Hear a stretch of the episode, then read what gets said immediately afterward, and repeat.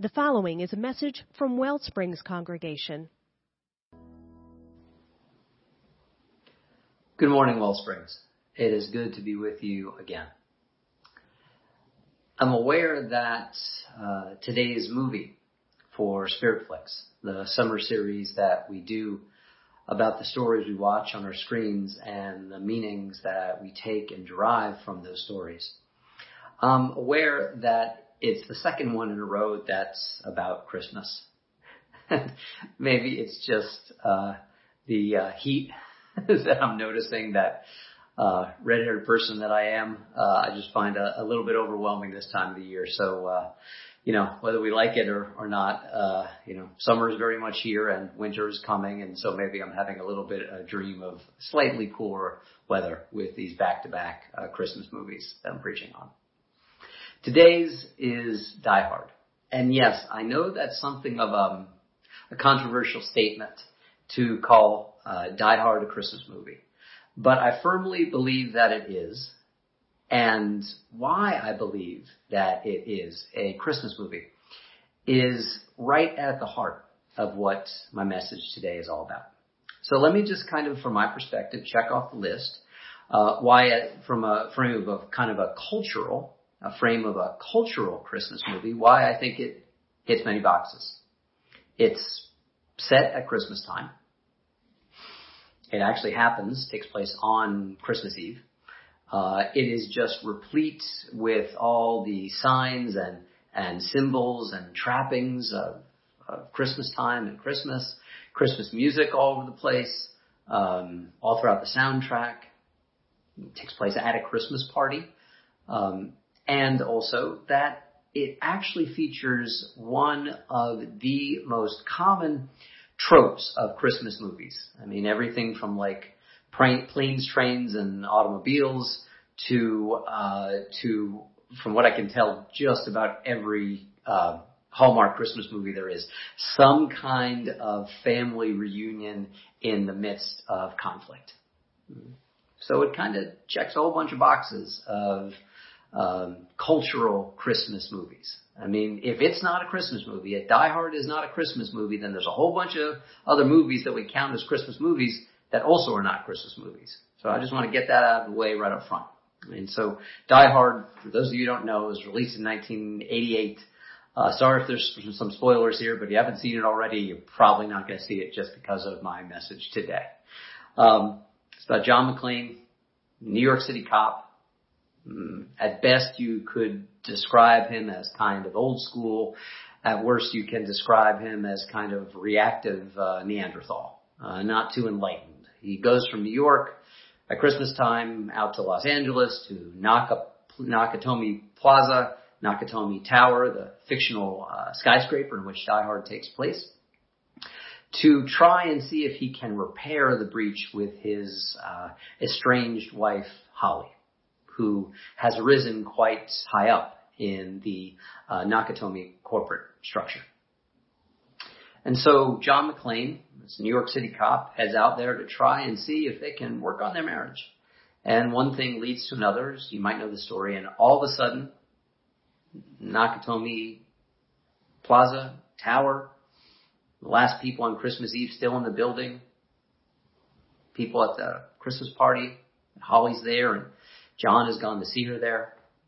It is invaded by seemingly at first a bunch of terrorists.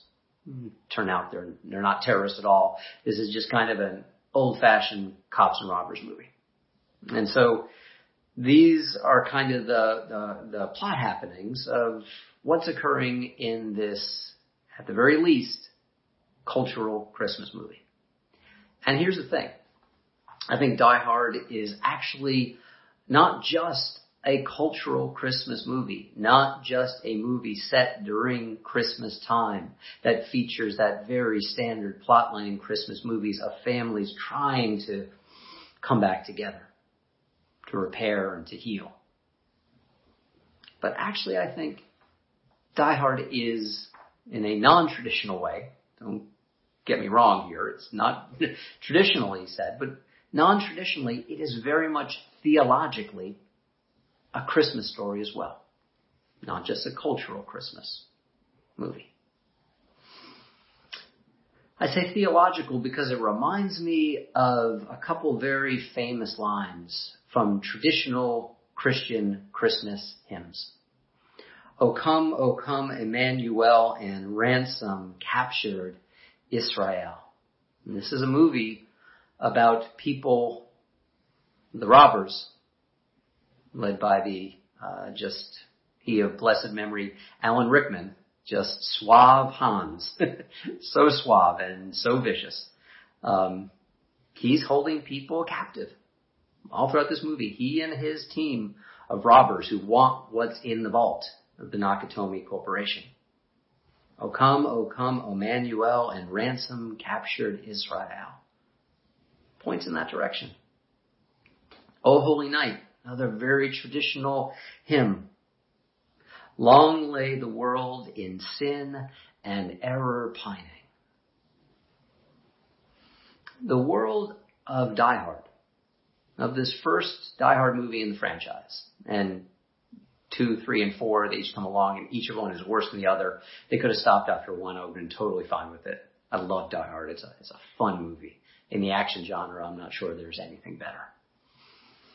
And the world that Die Hard, this movie constructs, Long lay the world in sin and error pining. Doesn't quote those words.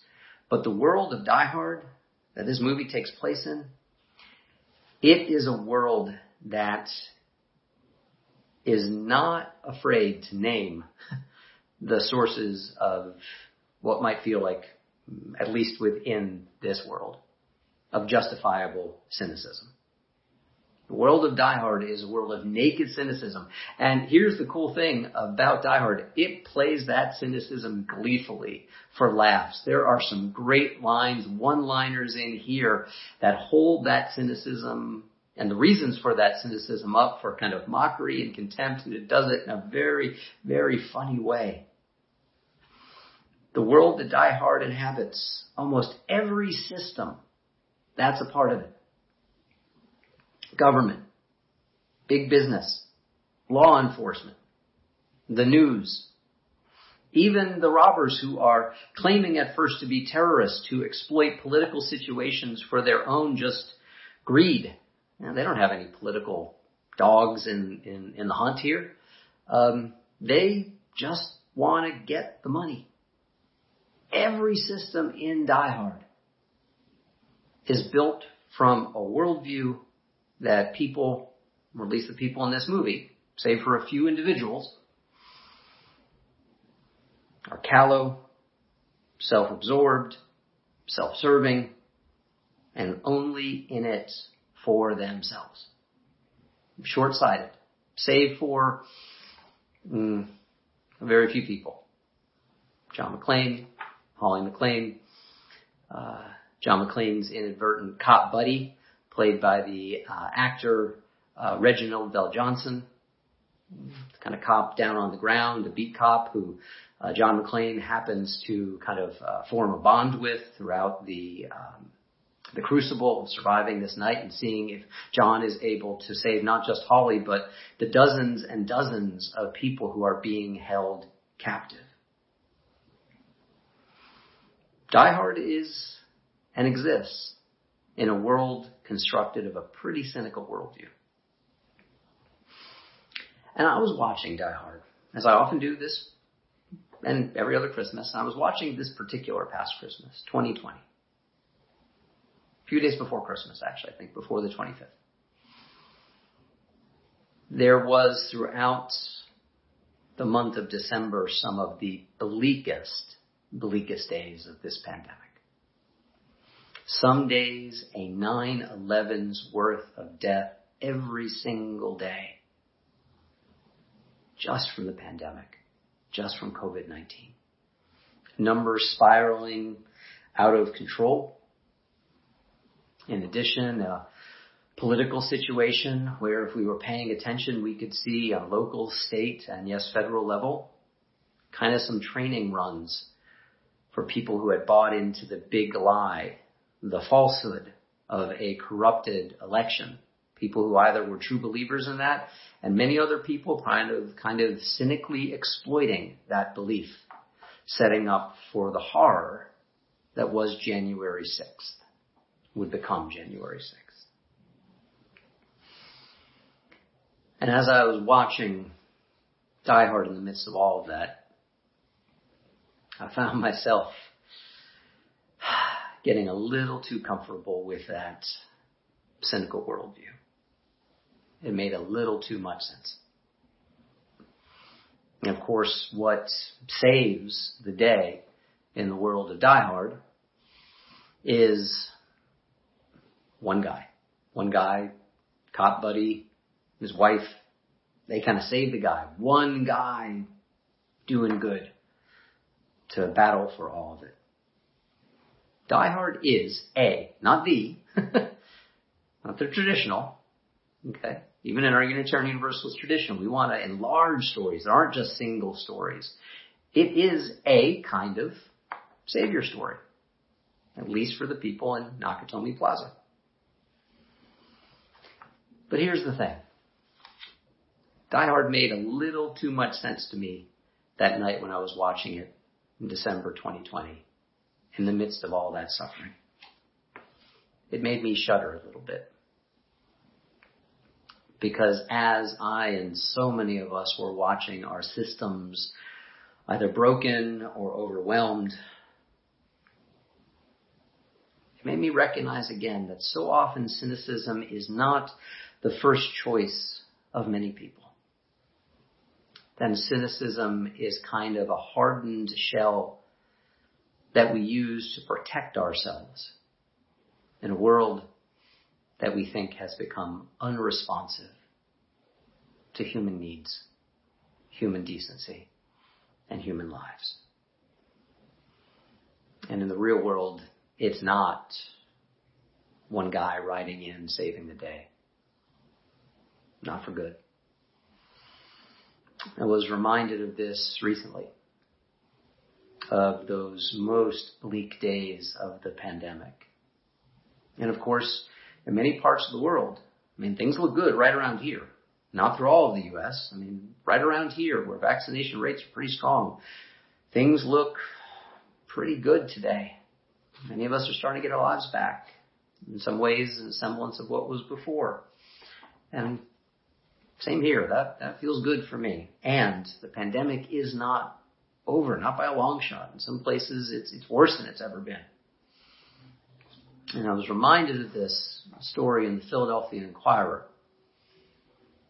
from just last week that talks about as the pandemic starts to fade around here, the trauma, the hurt, the loss, the pain of the people that we hailed as healthcare heroes know, the people who were in it, fighting it, the people who we, you know, put up on pedestals. And it's not that their work wasn't amazing. It's not that they weren't heroes, but all these months later, it's kind of like, you know, when the tide goes out and you see what was covered by the water. What we're seeing now are the after effects of all that trauma, all that loss over, all that overwork. There's a nurse named Carla LeCoyne, who's a maternal health nurse at Einstein Medical Center. And she said, all those months, the worst parts, pre-vaccine, I think it's COVID changed most of us forever for a very long time. And this made me shudder even more because you can hear the voice, and I would say perhaps very justified voice of cynicism starting to creep in her talking about herself and fellow healthcare workers. It's changed most of us forever for a very long time, whether it's how we practice, how we look at our upper management, how we look at the public, how we look at the government. And you can hear in her words and in the words of the story that I encourage you to read if you have not. The story, the lives, the after effects of healthcare workers in our area, and you can hear the voice of diminished trust. You can hear the cynicism creeping in. Almost as if saying they will hail us as heroes and then move on and forget about us. That's the problem. As much as I love Die Hard, the action movie, that's the problem with its worldview. It really isn't a saving story. It's easy to cheer the heroes. It's easy to love the happy endings. But in our quest for a happy ending, in our quest to put a nice, neat bow on things, whose suffering, whose loss is left behind? It's easy to cheer the hero. But their burnouts, their trauma, their loss, so many people. This doesn't just require celebration, it requires time and healing. And this requires us to work on changing our very broken and failing systems. And radically so and that work so necessary is not accomplished immediately. Because trauma, so much of this past year, past year plus, 16 months now, it has not just at times overwhelmed our capacity to cope, more painfully, even more painfully than overwhelming our capacity to cope. It overwhelms our capacity to connect. And to heal this takes the long, slow work, the slow, attentive work of love. So yes, Die Hard is a terrific action movie. Maybe the best there ever was, or who knows, best there ever will be. It is a Christmas story of a sort. But I think unfortunately it is too much like the Christmas story culturally that we know. It is too much the Christmas story that we know. But it's not the Christmas story that we need. The one that we yearn for in our hearts. The one where just a few select heroes save the day and ride off into the sunset. That's not enough. We need something wider and more welcoming. The deeper work of healing, I think we need to turn to some other teachers. There's a wonderful reading from Howard Thurman, one of MLK's greatest teachers. Howard Thurman, a part of our tradition. Has a reading called The Work of Christmas. You might know it. I'm remembering it today. As you might see, I'm sweating a little bit. The air conditioner isn't on because I don't want to make noise in the back.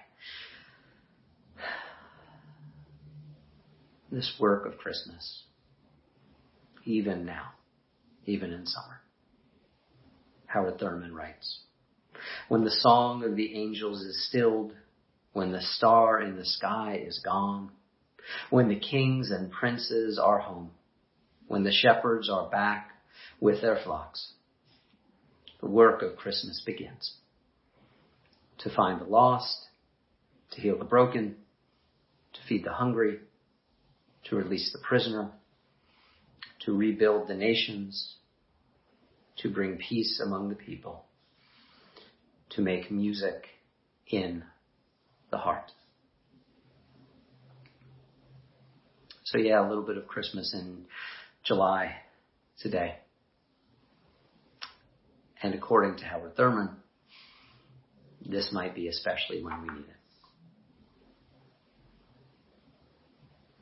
To open ourselves once again to the quiet, necessary, completely unheroic or unnoticed works of love. The works of love that we need when we just want everything to go back to normal or when cynicism or suffering threaten to spin our creation off its axis. The quiet, necessary, unheroic works of love that keep our moral world in orbit. May we take a little bit of Howard Thurman's Christmas in July and for every day. And to continue to find our ways to do that deep, ongoing work of healing. The world so needs it and us. Amen. And may you live in blessing. I would ask you to join your heart with mine in prayer.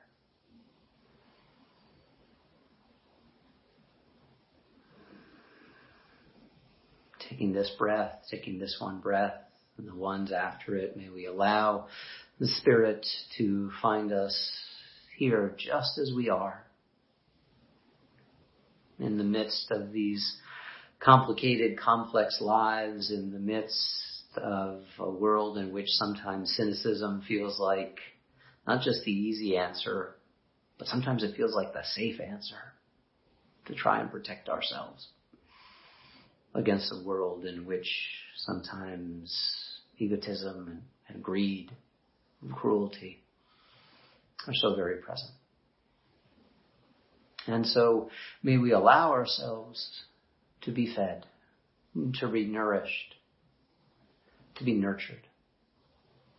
So that we are able to be grounded in this life and to go forth into it so that we're able to share the goodness, the decency, the kindness that is ours to offer. Knowing that not one drop of any effort that we can offer for goodness or healing or love None of these are ever wasted. Amen. If you enjoyed this message and would like to support the mission of Wellsprings, go to our website, wellspringsuu.org. That's Wellsprings, the letters uu.org.